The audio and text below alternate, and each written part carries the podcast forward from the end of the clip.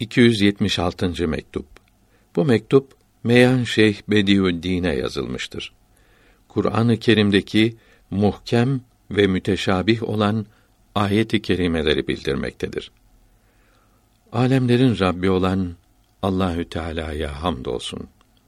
Peygamberlerin en üstünü olan Muhammed aleyhisselama aleyhi ve aleyhim ve ala alihi ve ashabihi tayyibin tahirin ecmaîn salat ve selam olsun. Allahü Teala bizi ve sizi ilimde rasih olanlardan eylesin. Kardeşim, Allahü Teala kendi kitabını ikiye ayırdı.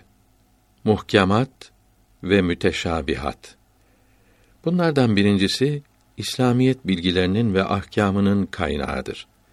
İkincisi hakikatlerin ve sırların hazinesidir.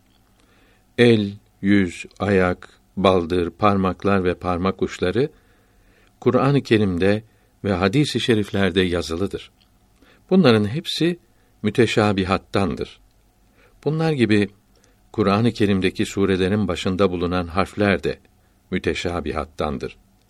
Bunların ne demek olduğu yalnız ulema-i rasihin denilen büyüklere bildirilmiştir. Ayet-i kerimedeki el kelimesinin kudret demek olduğunu ve yüz kelimesinin zat demek olduğunu sanmayınız. Bunlar çok gizli, derin bilgilerdir. En yüksek olanlara bildirilmiştir.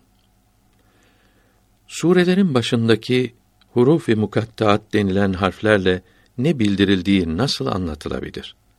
Çünkü bunların her harfi aşıkla maşuk arasındaki gizli esrarın denizleridir. Sevenle sevgilinin ince işaretlerinden örtülü birer işarettir. Muhkemat her ne kadar Kur'an-ı Kerim'in temelleridir. Fakat bunların meyveleri ve neticeleri olan müteşabihat Kur'an-ı Kerim'in maksatları, gayeleridir. Temel binayı tutmaktan başka bir şeye yaramaz. Neticeleri, meyveleri elde etmek için vasıtadan başka bir şey değildir. Bundan dolayı Kur'an-ı Kerim'in özü müteşabihattır. Kur'an-ı Kerim'deki muhkematsa bu özün, bu çekirdeğin kabuğudur. Müteşabihat şifreyle, işaretle aslı, özü bildiriyor. Uluhiyet mertebesinin inceliklerine haber veriyor.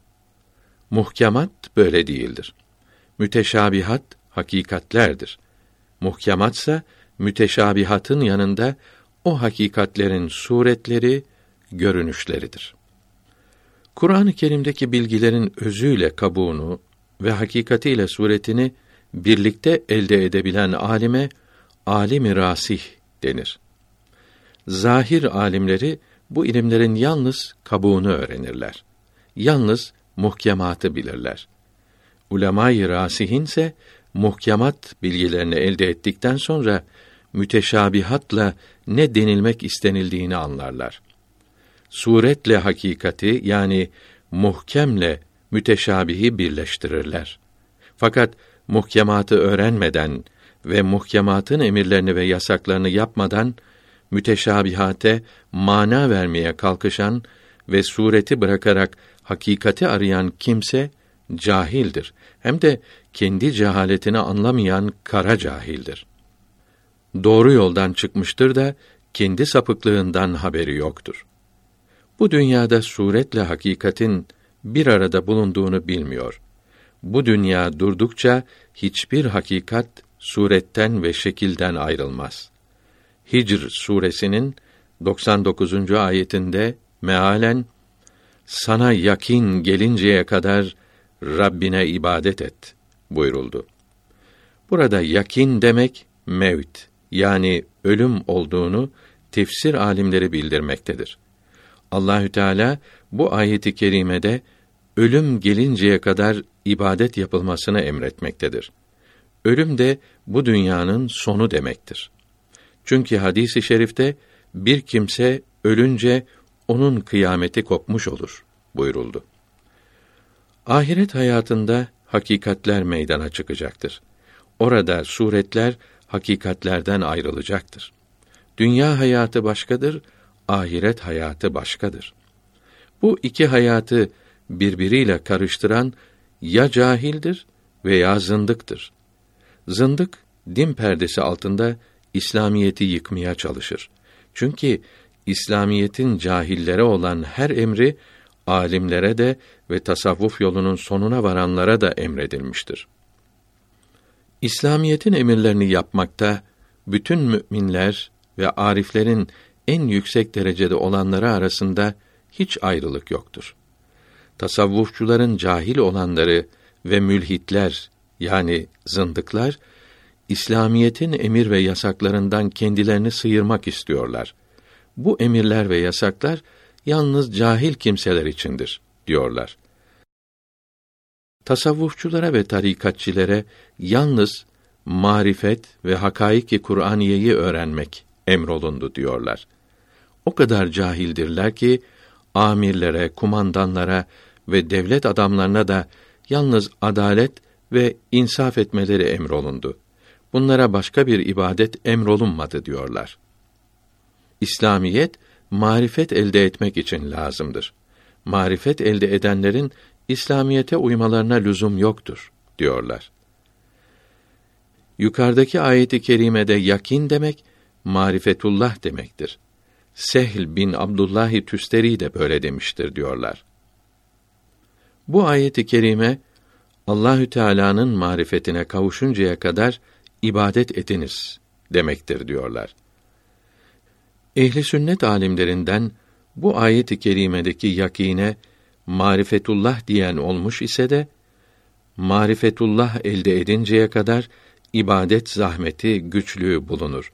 Sonra bu güçlük kalmaz demişlerdir. Yoksa sonra ibadet etmek kalmaz dememişlerdir. Böyle söylemek ilhat, zındıklık olur.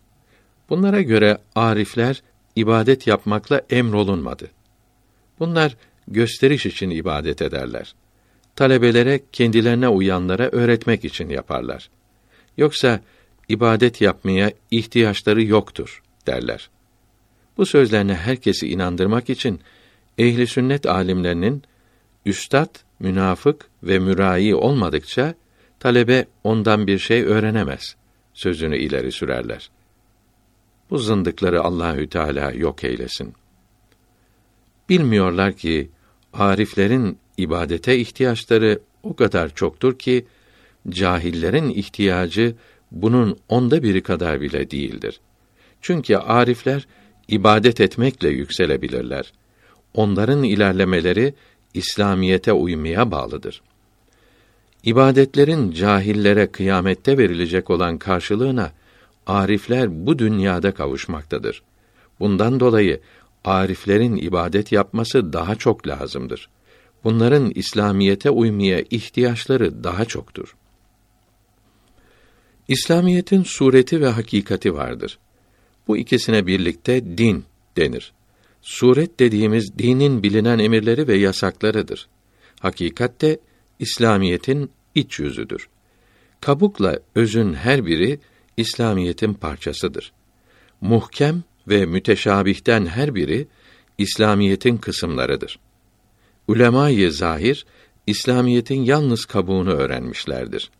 Ulemayı rasihin kaddesallahu esrarehumül aziz İslamiyetin kabuğunu ve özünü birlikte elde etmişlerdir. Suretle hakikati bir araya getirmişlerdir. İslamiyeti bir insana benzetebiliriz. Onun da insan gibi suret ve hakikati vardır. Çok kimseler onun suretine tutulmuşlar, hakikatine, özüne inanmamışlardır. Rehberlerini yalnız doğru yolu gösterici ve kalbi temizleyici olarak bilmişlerdir. Bunlar zahir alimleridir. Birçok kimse de İslamiyetin yalnız hakikatine tutuldular. Fakat bunu İslamiyetin hakikati bilmediler.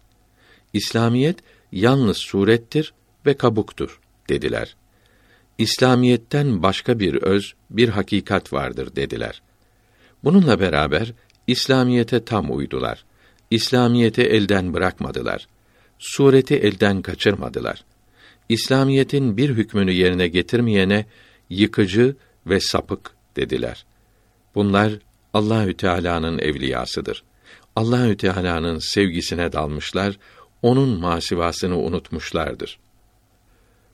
Birçokları da İslamiyet suretle hakikatin ikisine birlikte denir dedi. Öz ile kabuğun ikisinin de İslamiyet olduğuna inandı. İslamiyetin hakikatini bırakarak yalnız suretine sarılmaya kıymet vermediler. Suret olmadan yalnız hakikati elde etmek de tam olmaz, noksan olur dediler.